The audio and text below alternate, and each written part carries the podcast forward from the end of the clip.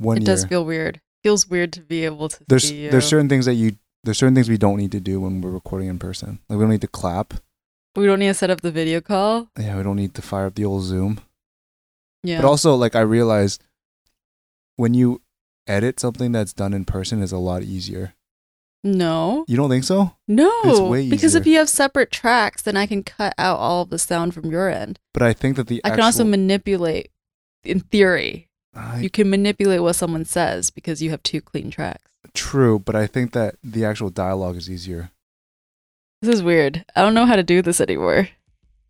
How are we starting?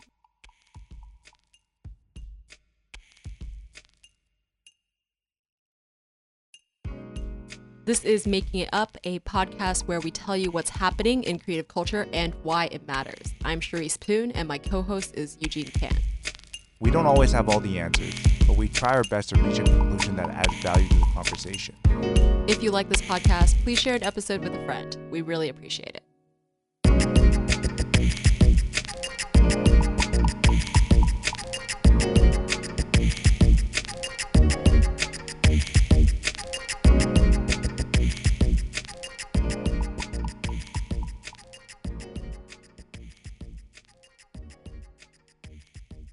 We also haven't actually recorded a making it up in a couple yeah, we weeks. took a little bit of a break. We took a bit of a break. So, am I even first? Technically, you're first, but since we, if we went by the alphabetical order thing, by subject. Do you want me to go first? No, since we started talking about the new year, we'll just go with mine first. All right. I didn't read yours, by the way, Thanks, Eugene. but I like to do that. I like to keep an open mind. Has that been working for you in life? Yeah, of course. It's I funny just, you bring that up because I like to, I like to not prepare, like overly for interviews. I just like to have a general, sort of, like top level overview and just let the conversation go. I was telling someone about how we have very different approaches to that because I over prepare I don't like for that. interviews where I read everything a person has. Feels too said. sterile, too surgical. Doesn't mean that I'm sterile in conversation. It just means that I'm well prepared. I guess. It just means that I know about their background and then I don't say something but maybe, dumb. but maybe it's also because the people I speak with, I generally have some sort of background information around them. That's fair. that so you've I've never just, had like- to interview someone like completely stranger, like you were assigned someone essentially. Yeah, maybe. Then you'd have to read about them. a little bit. Yeah. Yeah. You're not going to know. n- You Yeah, have I'm to not- at least know someone's CV. Yeah, yeah, yeah.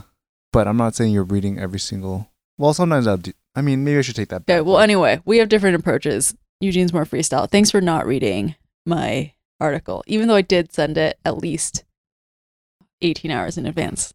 to be fair, I wasn't feeling well yesterday. You weren't feeling well. He has a skin infection that has turned into an Skin all, infection all so body weird. disease. Yeah, it sounds terrible. It sounds weird. And basically, I have a really bad turf burn that I think got infected And is now causing your entire body to to break up, to break down and fall apart. My legs will fall off. Great start to the year. Okay, my subject is this year, accept that you will break your budget. And this comes from New York Magazine's The Cut. It is written by Charlotte Cowles, who is the financial advice columnist of The Cut.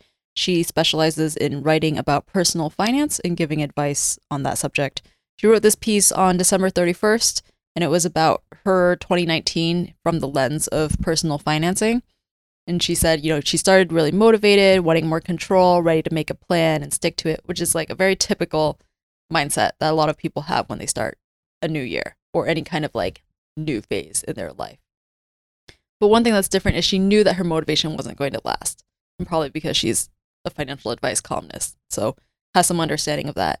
And I really liked this quote that she put in from financial psychologist Brad Klontz who told her that people cycle through phases of motivation, and so you should harness those phases when you have them. He said that New Year's resolution phase or the action phase is when you're highly motivated for change. Even though it's temporary, it can be incredibly useful to set things in motion. You also want to use it to automate as much as you can to maintain the changes you've made. And so automation helps the maintenance phase going, which I felt you would like. Yeah, Yes. yeah. I read that and I was like, oh, Eugene will really like this one part of this article. And the idea is that you can't necessarily force yourself to feel motivated. It's just that each of us goes through these ups and downs of feeling motivated. And when you're super motivated, you have to use that to like put in safety nets or whatever it is, mechanisms. I wish you guys could see Charisse's hand signs like like a wave. Yeah. But anyways, no, I totally agree with that. Can I ask why you picked this topic? It Well- seems very out of left field. One, it was timely. You know, I kind of like that thing to do things that are relevant to the time of year. Like, I'm the only person who cares about whether we get to 100 episodes or 200 episodes. So, one, it was timely. Two, I couldn't find anything else that I was really interested in news wise, maybe because it's like slow at this point of year. Just like browsing and everything was like a best of the decade. And I also guess for me, I have been, I upcoming this year definitely need to take some more measures financially Yeah. speaking.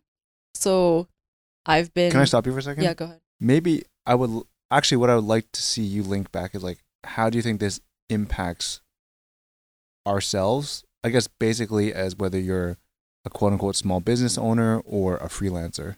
Yeah, definitely. So I totally resonate with this idea of phases, which is apparently been something studied since the 1980s. And it's not just about like motivation phase, but apparently we're all at any moment in one of five stages of change, okay? Pre contemplation, not even thinking about changing, contemplation, thinking about it, preparation, deciding to do it, and creating systems that will make it happen, action, which is the change, and then maintenance, which is like the rest of your life. Okay, so back to me. So when I first started freelancing, that was like making this big change in terms of my financial ordering of life. So I had to do a lot of like logistics things. Like I applied for this sole proprietorship. I decided to use a certain bank account for like my incoming invoices. I um, subscribed to what is it called? Invoicing planning software. Made that decision. So I made all of these like relevant decisions, which I guess you could say the preparation, and then I committed to using all of those things. I improved at it. I'm not gonna say I was really good at it from the start, but like over the four years now that I've been freelancing, except for the most recent eight months, I've definitely maintained these systems, and it worked really well for me. Yeah. Like I, ne- I don't I never feel like I fell off the wagon. I always sent my invoices on time. I always checked with my bank, etc. So then, the last eight months, as you know, I haven't really been working. I've been extremely. The only work I've done is for you, essentially. Yeah. And I haven't taken on any new clients. I've essentially been just doing the master's student thing, other than occasional jobs for you. And therefore, even though all of those systems worked great, like I'm no longer doing it. I'm not in practice in Yeah. anymore. And looking at this upcoming year where I'm done with the master's program, I need to be working again. And I also have less money now because of all the money I spent during the master's. Mm. I really need to like get back Yeah. on track slash maybe set up some new systems. Yeah. I think the one thing that has been most helpful for me, because that's the thing too, is going from like a pretty steady job to like doing your own thing. There's a lot of uncertainty and knowing the incoming outcoming element of your money is actually really important. And that outgoing part is hard to track, or it was hard to track, let's say 10 years ago. But I think nowadays there's a lot of good platforms out there where you basically plug in all your bank accounts, all your credit cards. Like I'm not even gonna get into like the security side of it, just so much as like having have it access to those types of services, everything becomes a lot easier because you know the money is going where Yeah. and you're seeing it. You're seeing the amounts. You're seeing it broken down into a pie chart. I think that's really critical, and it's helped forecast as well, like both how much money you might need to save up, you might need to keep stashed away because you know, in general, every month before the month even starts, I know I have to commit, you know, X number of dollars for rent, um, for insurance, whatever it may be. I mean, you're totally right that now compared to even five years ago, there's way more options in terms of automation that links your different incoming outgoing like you said like if you use a certain credit card then you can link it to an app and then everything you spend on your credit card can already be like pre-categorized. And so i think one of the reasons i picked this article was really just like i have been lazy in some ways in not figuring those things out for myself. Mm-hmm. Because i think when i was a very active freelancer I was in this mindset where like like you said I was like I'm like a small business owner. I really need my shop to like be in order because I have these clients and like I just need things to be running smoothly. But then once I became a I guess student slash very occasional freelancer it was like oh well it's just me it's just like Mhm. my personal finances but that's totally like not a reason to let your finances go into disarray yeah, if like anything it's like more important like when you run a business, you kind of need to know what your run rate is, aka like how much it costs to like run your business, right? Yeah. And you as a person, as like a on a personal tip, need to also know what your run rate is. oh And definitely I don't know if most people do know, right? yeah Because think about it, like nowadays, your rent or your mortgage, probably not your mortgage because like homeowners yeah generally a bit of a rarity going forward, especially. But like your gym membership, your Netflix, all these things sort of add up, and it's so helpful to have it all laid out so you know, hey, when I when I see all these different subscription charges, which are the ones that are most important, which are the ones I use the least, yeah right? And I think that's really important, and I that's the one thing that's changed my outlook on money. Like I've always been not irresponsible with money, but I never looked at it or scrutinized it. But I see that now when I do scrutinize it, it does actually make my life a little bit easier because it's it's one thing that you don't need to scrutinize it like every single month, but it's like track it over like 4 months. And then once you've done that work and you've kind of done your spring cleaning of of how you spend your money, it actually becomes a lot easier because Yeah. you also derive more value from how you spend your money. Not to say that money being spent is obviously the the foundation of happiness. It's just more if I'm going to spend my money here or there, then I know it's because I really want to spend it there. And something Cal says as well is that even if you don't have a goal for your money, just the tracking is enough to get you into a mindset. Like like Mhm. what you were saying. Like not even trying to restrict yourself and just observing where your money is going and where it's coming from will give you a greater awareness. And that kind of already has the effect of restricting you. And to talk a little bit more about solutions, which I liked, she says that in her own personal narrative, she started to get really tired after four months of doing this like really rigid budgeting system. And she chose intentionally to like take a break from the budgeting. Like she was on, going on vacation and she was like, okay, I'm just going to take a break. And then she like totally fell off the horse and then couldn't get back onto it again. And so research shows that one of the most damaging things actually when you pick up any new habit is this mentality of all or nothing. When you have this feeling of either I'm entirely right or I'm wrong, and if I'm wrong, then like F it, let's just go wrong all the way, then your habit breaks. And it's way more important to just be flexible. Yeah. Yeah. Yeah, I agree too. And I liked this. This, I mean, I think finance is really important when you talk to freelancers, small business owners, people who are thinking about going into freelancing. But this is obviously applicable to any habit. Like I, like previously, I had uh, wanted to reduce my caffeine consumption. Is that same thing of not being so rigid? Like, oh, once I have one coffee, it's over. I might as well just have two coffees a day again. Mhm. It's just being giving yourself more. Yeah. Is this applicable to any of your own habits? Doesn't have to be a new habit.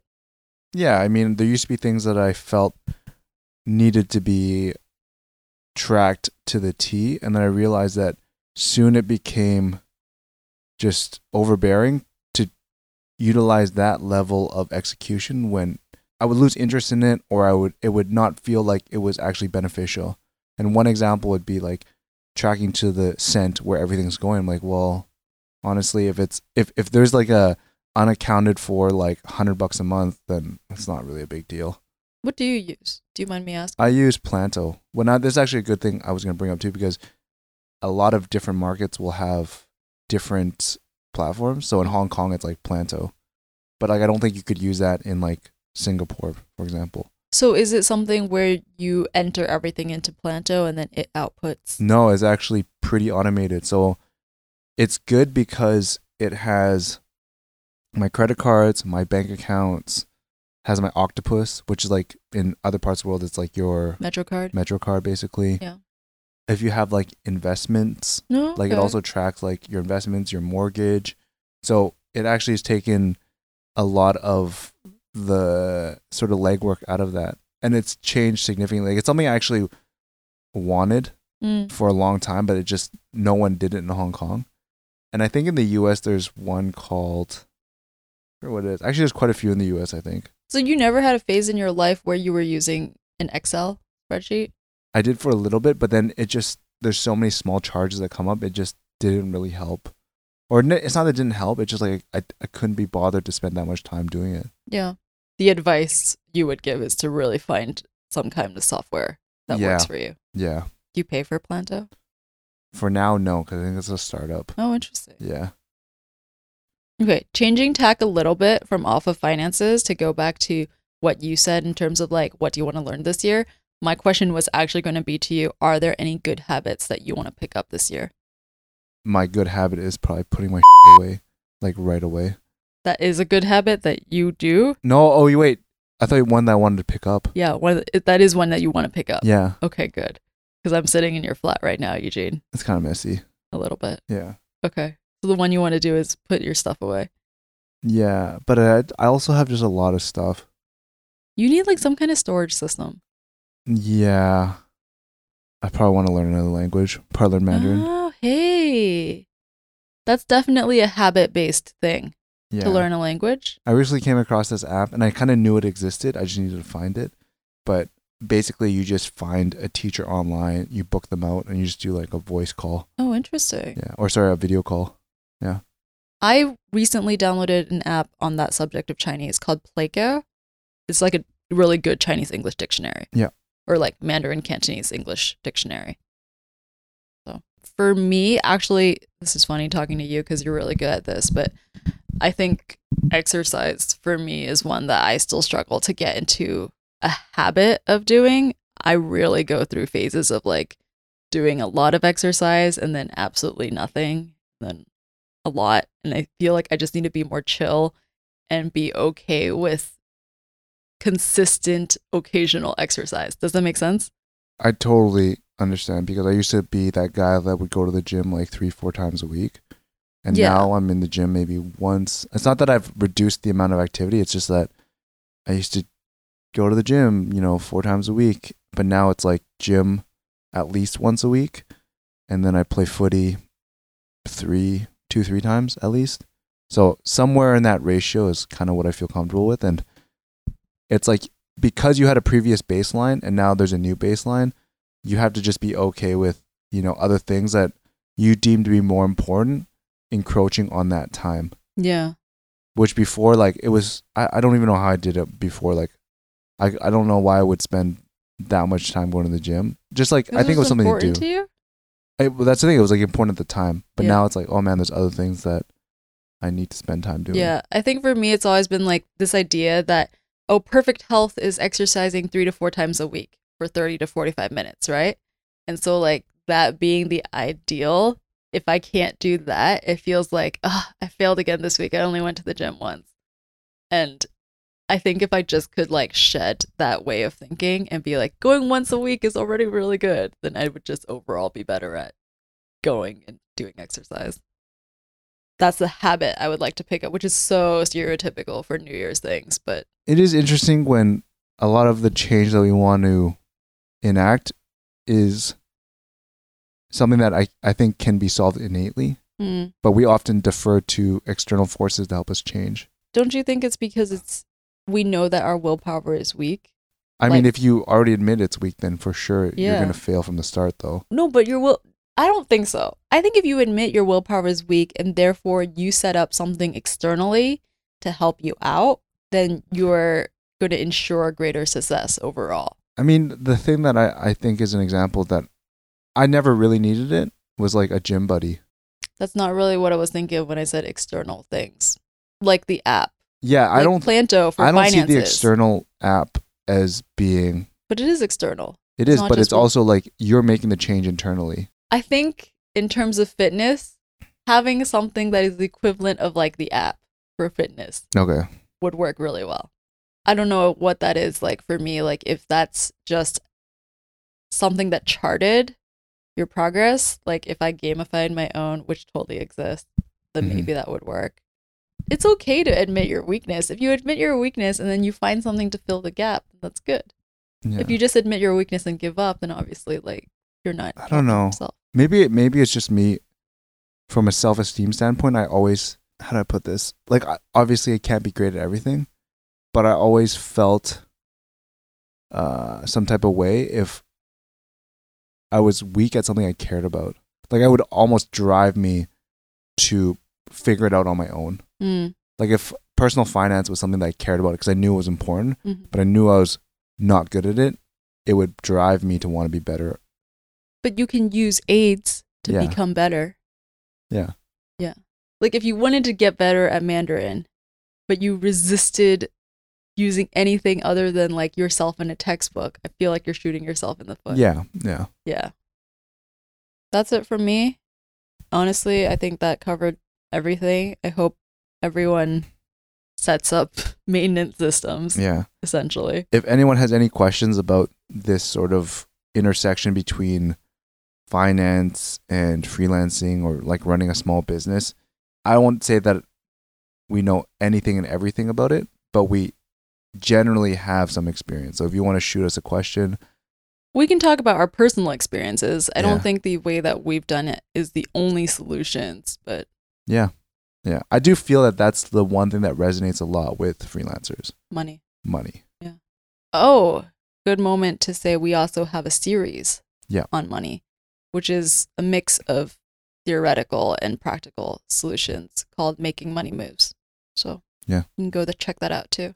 Yeah. Check it out on the site.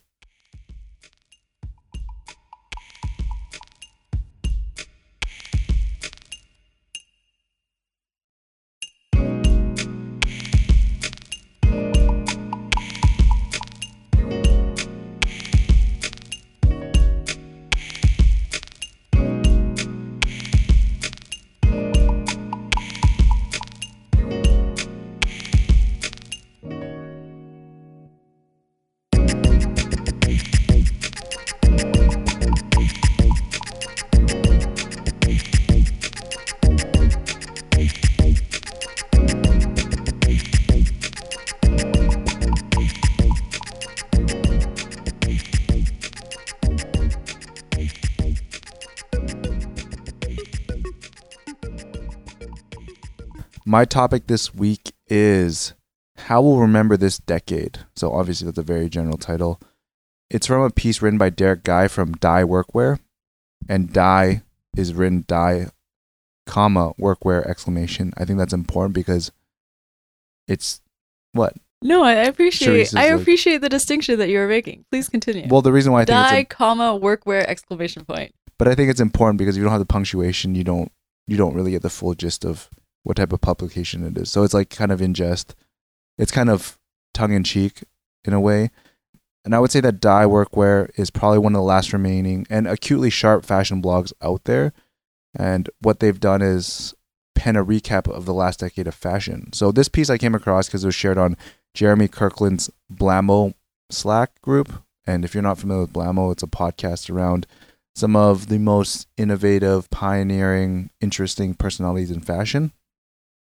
And this piece goes over several macro themes. So I'll kind of list out the macro themes uh, and then give a little bit of background context and then dissect each of the macro themes.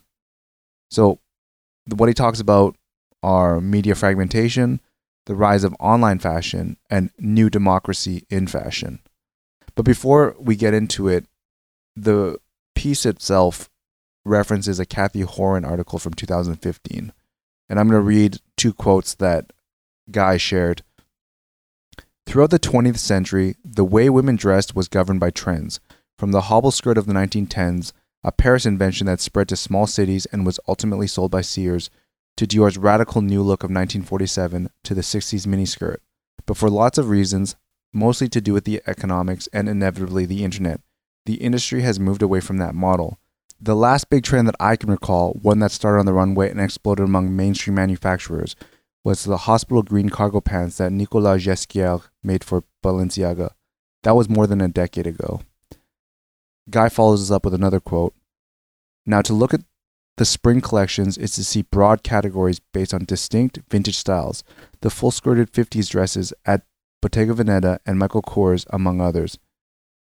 The 60s mini shifts and glossy surfaces shown at Carven, Louis Vuitton, and Giambattista Valli's younger line, Giamba, and the unbelievable amount of 70s funk and color in shows like Gucci, Etro, and Derek Lam. I could go on. The fashions of every decade since World War II are represented in the new spring collections. That may sound more like revivalism, but the ability to find styles that actually suit one's body and personality is cause for celebration, offering women so many more forms of self expression. In the past, trends allowed every part of the fashion business to get a piece of the action. Department stores could sell their beloved hot items, magazines could assert their authority over readers, and manufacturers could produce endless knockoffs. This may have been great for business, but less so for the consumer. So that's sort of the underlying look into how trends have changed, essentially.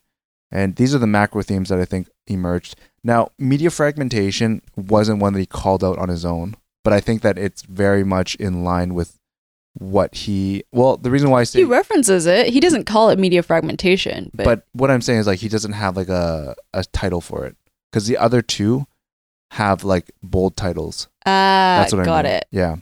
So of the three macro themes, the first one that was in some ways referenced there is like media fragmentation, and this is something that I think we both feel very strongly about. Obviously, we work in media. We kind of have a, a relative grasp on how things are, and Guy makes note that fashion's gatekeepers no longer hold the same level of power as before, and that as per Antonio Ciongoli of 18E said in a Failing Upwards podcast, unless you're Kanye West, it's tough for any one person to move the needle. And if you're unfamiliar with media fragmentation, essentially what it is is that it's basically the content and the media we consume nowadays is no longer channeled through only a handful of sources. It's really fragmented where like there's Twitter, Facebook, Instagram, cable television, Netflix, all that stuff. So the example I like to use is that Charisse and I have overlapping interests, right? But at the same time, she also has interests that are different from mine. You have And- interests that are different from mine. exactly. And things that are viral in your world may not be viral in my world or ever cross over into my world. Yeah. So, like, for example, there might be an interesting book that was released and that, you know, maybe the author went and said something really controversial. It's interesting because Eugene and I are both extremely online people, Yeah. and we also we don't read- always see the same. We don't always see the same. Thing. We thing. almost never see the same thing. Yeah. We very rarely overlap and see the same thing, even though we are both almost constantly reading something. yeah. So that really says, One of the other There's a lot topics that we were deliberating over was the Lil Miquela thing. yeah, Did you see that when it first dropped? I did see that when so it first dropped. I didn't see that when it first dropped, and, And someone didn't- sent me the link to Yeah, it. Yeah, and I didn't mention it to you, yeah. but I did. Side note: This Lil Miquela thing is uh, the virtual influencer who CGI created, and she did a video about sexual assault, and basically it just kicked up this whole thing where people are like questioning whether or not a virtual influencer should be able to, to talk about these things. but relevant to this current subject about media fragmentation because of the spaces I'm in and what I pay attention to. I happened to watch the video when it came out, like the video itself from the source, and then Eugene actually sent it to me maybe two days ago as a link, as an article that was um, a kind of analysis piece about it. hmm And beyond that, one thing that I think will further exacerbate media fragmentation is the new business models that are developing in media. So, subscription versus ad based. So, basically, not to say you can't, you know, find a way around a, a paywall. It's getting more challenging, I would say. But in general, like that will also create a division because if you don't have the means to, you know, afford a subscription, then you might not have access to that content. Similar to Netflix, right? Well, it's also that we might both decide that we're going to spend 15 US a month on media, but we're going to put our money in different places. Yeah. And so then maybe I'll be reading the New York Times and the Washington Post, and then you'll be reading The Economist and the Financial Times, and then we can't even send articles to each other because Mhm. we're both behind different paywalls. Yeah. just as an example. Yeah. So basically, to kind of wrap it all up, media fragmentation means that it's really hard for ideas to gain that critical mass like they once did in the past. So imagine what it was like back in the day when you really only had like television and radio, right? And everyone basically use that as their form of media. There is no one singular voice and, and nothing that you can guarantee that everyone is watching and paying attention to. Correct. So that's theme number one. Yes. Theme number two is the rise of online fashion. I like this particular discussion about why we, in fact, join fashion communities online. And he references 2002 Dave Hickey piece and this quote For Americans, the experience of beauty is necessarily inextricable from its optimal social consequence membership in a happy coalition, meaning that in some ways, like it's important to pursue happiness as a Mhm. form of like enlightenment. And also that it's a group activity. Yeah, and humans are social. Yes. in, in essence. On this topic, there's a fair bit of historical context that Guy goes into to discuss, and I suggest if you're interested to, to give it a read. But for me, the key takeaways for this topic was that the world of fashion has changed, and currently we're given much more choice in choosing how we dress, and there's so many more mediums to facilitate the discussion around this topic. In the past, you know, in a pre-internet era, in a pre-social media era, it was really hard to actually engage in these discussions, right? Like especially if you were into fashion, you lived in a small town that didn't have a ton of people that were into it, it would essentially be like, oh, like you randomly stumbled into somebody.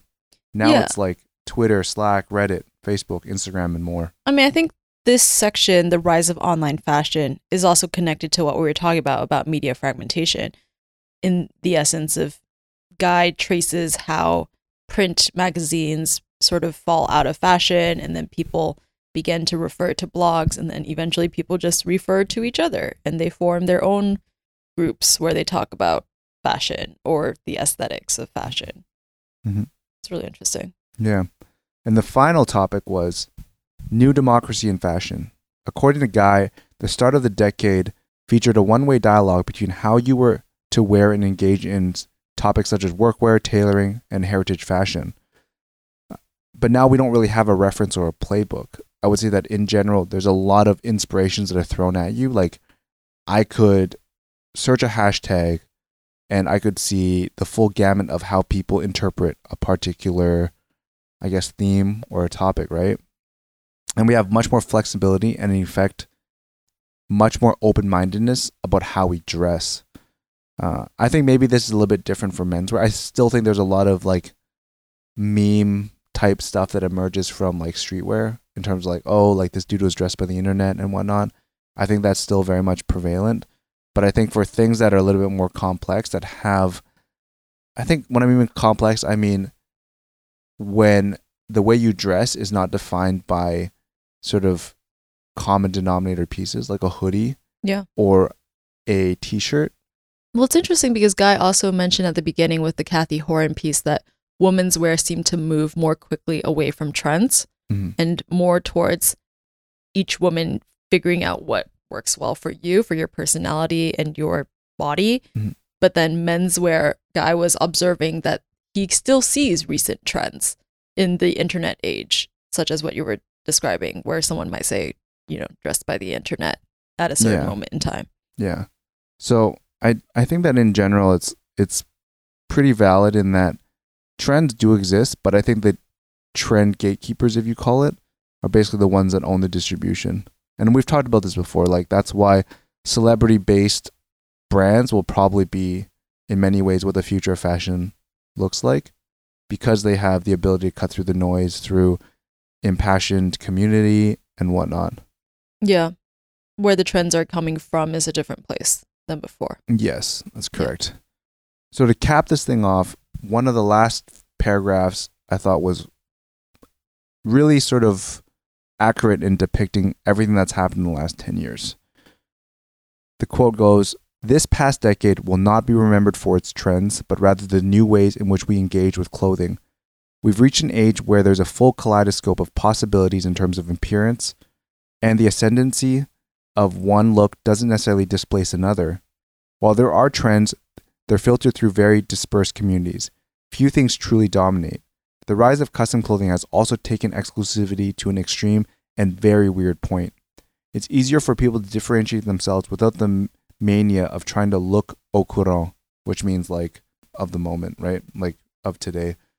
And then the final sort of sentence I thought was really interesting was fashion is now almost purely a discourse between engaged beholders, a colloquy of amateurs, and it need be nothing more. Yeah.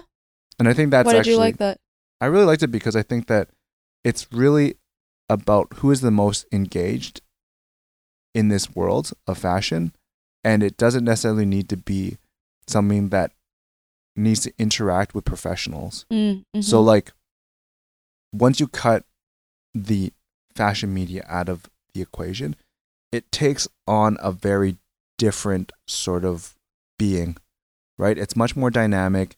There's very little in terms of barriers to entry, for better or worse. Like, I think that we can always argue for both sides, right? Like, what is the outcome when things are overly simplified and overly democratic? Uh, but at the same time, it's like fashion, to be honest, it's not that serious. yeah. Like, if you are interested in it, then by all means do what you want to do. But if you want to engage in a particular community, then that exists for you. Versus in the past, I think it was a one size fits all type approach. So a good example is like some of the subreddits I follow are that I that I enjoy because it's not even just about the clothing, it's the discourse and the passion around it are Mhm. Outlier and Veilance. Like two brands I really like, right? And you know that when people discuss and like highlight um, their thoughts on something, I think by virtue of where this where these pieces sit in the sort of fact in the fashion spectrum, they invite a certain type of user base or consumer base, and they also look at clothing differently. So I don't think Veilance will ever be for a certain type of person. But it doesn't have to be. It doesn't have to be. It's kind of yeah, Yeah, that's the point. yeah. It's for the people that it's for. And if you like Veilance, then you can go to the subreddit and you can talk about Veilance. and the discussion is often quite good and illuminating. Like, there's obviously a level of fanboyism, which I think is always very dangerous because in these sort of like subscribe to participate type uh, discussions, even like on social media, right? Like, I'm subscribing to you because I follow you and I want to, and I identify with your point of view. Yeah. So it just becomes, in many ways, a different sort of one way dialogue. Because if you're an influencer, like no one's really going to push against you if you do something bad because Mhm. they're following you out of interest. Right. And I think that's Yeah. also in some ways dangerous. I have, I see that less. yeah, I see what you I know what you mean. I on social media that's more of the case. We've talked about this Yeah. before because there is that language of following and following. Yeah, exactly. Versus like a forum, like Yeah.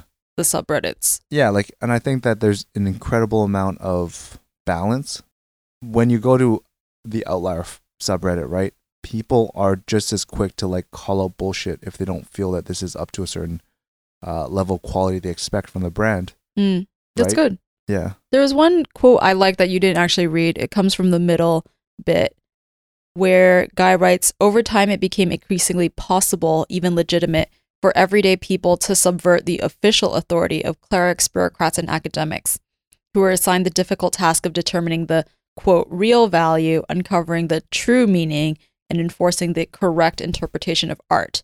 Being able to say, well, isn't that pretty, is no small thing.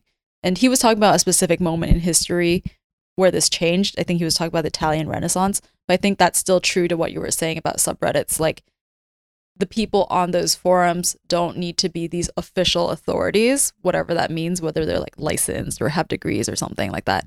They just have to enjoy the thing and look at it and think about it and talk about it. Yeah. And that's all that's necessary. I mean, it's not, in many ways, the creative world has very few objective elements. Yeah. And it, I think that's the thing that sometimes I lose track of, right? And Well, fashion weirdly does have objective elements in terms of practical quality. yeah, but I would say that in general, fashion is not about the practicality of it. Yeah. The aesthetics, there's no Yeah. objectiveness. Yeah. We can't say that there's objectively. Wait, Yeah. I wouldn't say that And at I, least. I find that really interesting because there's no way that you can actually ever really be right. Like there are certain things that that I think emerge and you're like, hey, you know what? Why was this created? And if you can't answer that, then that's objectively bad, right? And Yeah. that's maybe the sort of de facto sort of thing you can rely on. But beyond that, like, is that a bad color? Is that bad design? Like, uh, it's only bad in the context of what is it for in terms of like let's say you were making let's say you were making a jacket for a very specific audience. And research shows that that audience likes certain colors.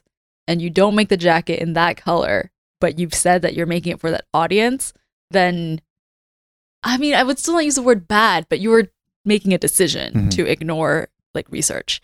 But again it's not objectively bad it's just bad in the context of the decision that you've made in terms of audience. Mhm.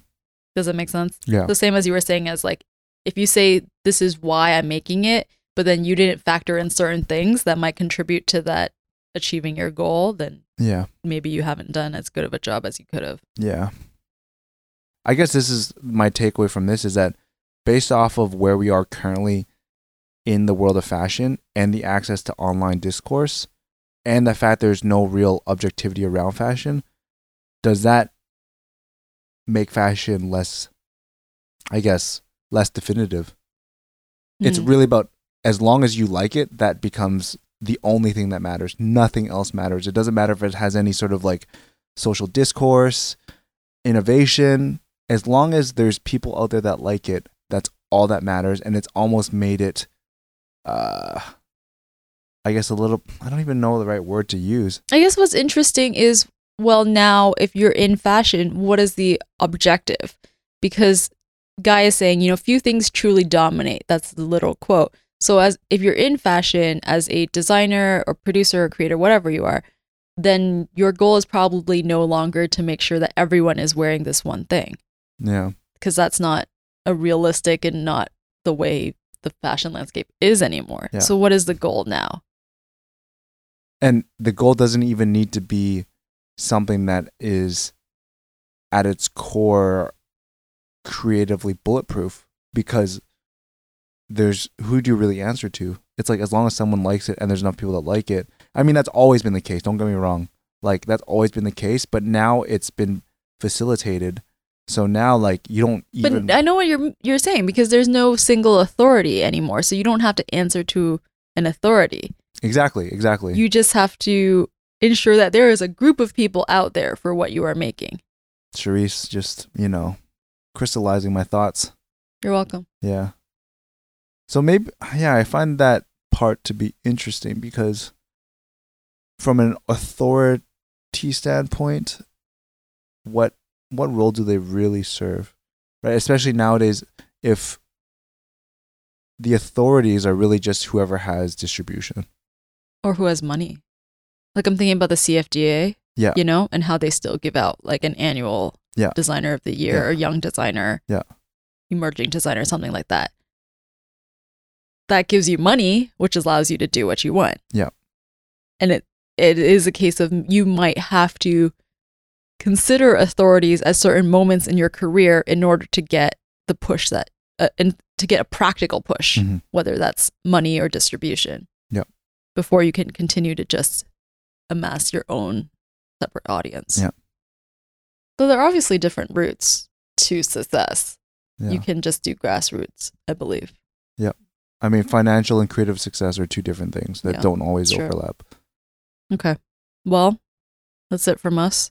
First episode of 2020 for the people who care about milestones. I think that's a good place to cap things off for the day. Oh, one last thing. Before we were recorded today, I actually had a chance to meet up with a listener from Making It Up. Woo! Yeah, Adrian, nice to meet you. It was really interesting to so to preface this, like Adrian is going to school in the US, but he's from Hong Kong.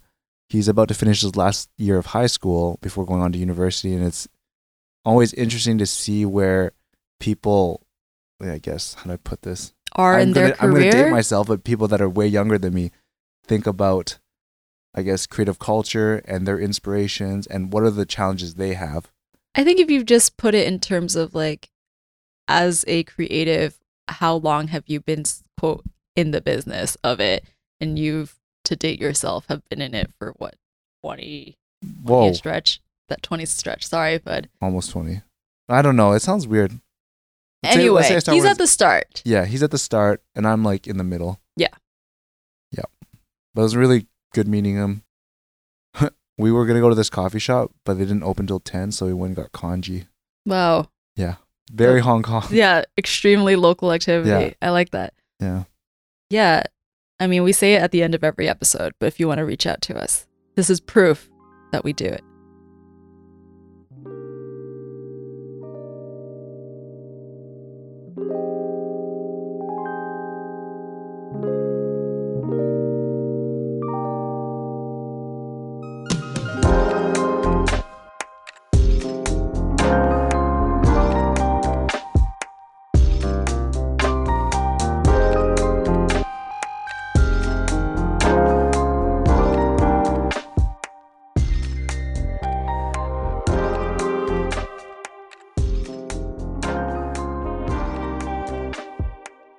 If you're interested in learning more about MAEKAN, reading and listening to some of our stories focus on the sights and sounds of creative culture, you can visit us at maekan.com, M A E K A N.com. You can also subscribe to us through your favorite podcast app and platforms. If you like this podcast, you can do us a huge favor by reviewing us on iTunes or sharing this podcast with a friend.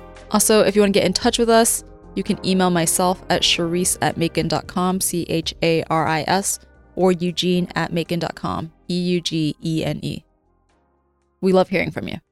I'm Eugene, I'm Charisse. and this is Making It Up.